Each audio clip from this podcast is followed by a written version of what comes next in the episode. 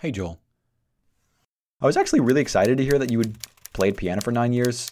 You probably know it better than I do. So if I do something stupid, you can call me out on it. You had some really insightful things to say about music. And I've been thinking about them. What makes music beautiful? Why is it so cross cultural?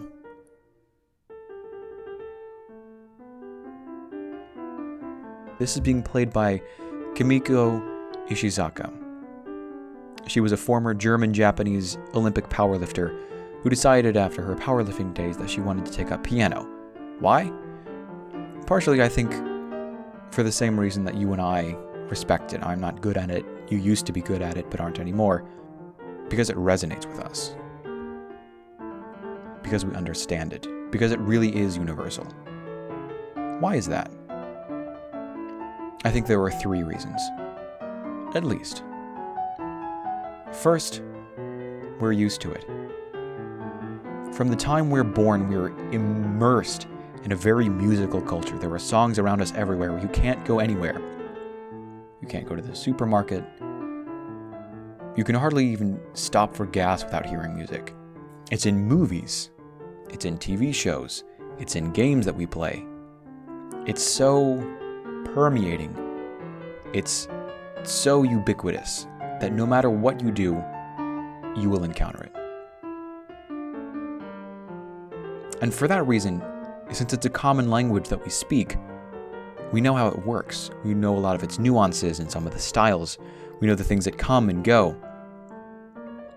But I think on top of that,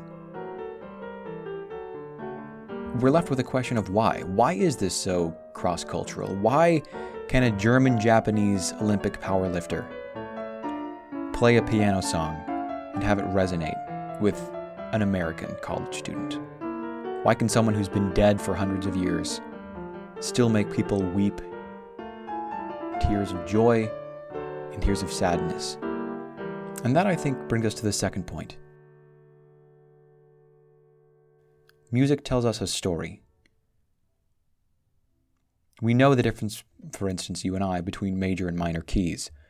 It's the difference between sad and happy. And I don't think that's something that's learned. I think that in every culture, there's an intuitive understanding of the minor key, that there are things that it is for and there are things that it isn't for. So we understand what's sad and we understand what's happy. But that still brings us to the question why?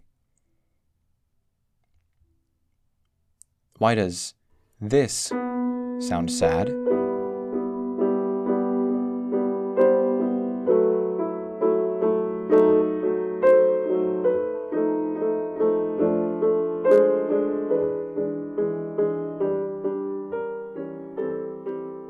This sound happy?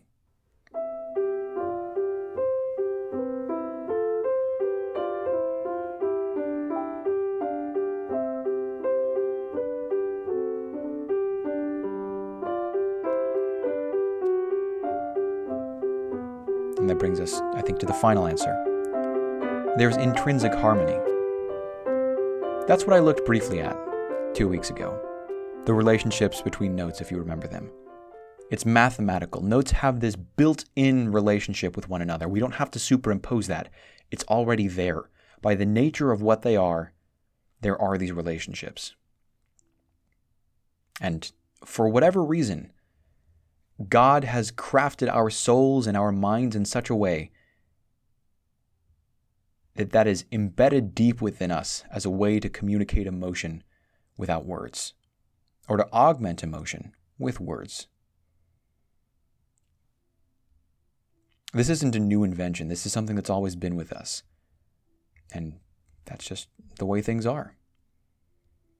We love the relationship that notes have with one another. They sound beautiful and I don't think there's any scientific reason for it.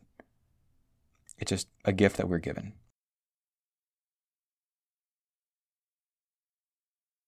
But that also brings up another point related to the writing center. I think that music is eternal. I think we'll be singing for the rest of time. And after that. But I'm not so sure about writing.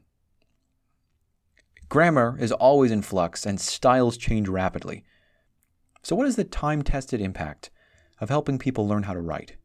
Why bother? I'm curious to hear your thoughts. Sincerely, Ben.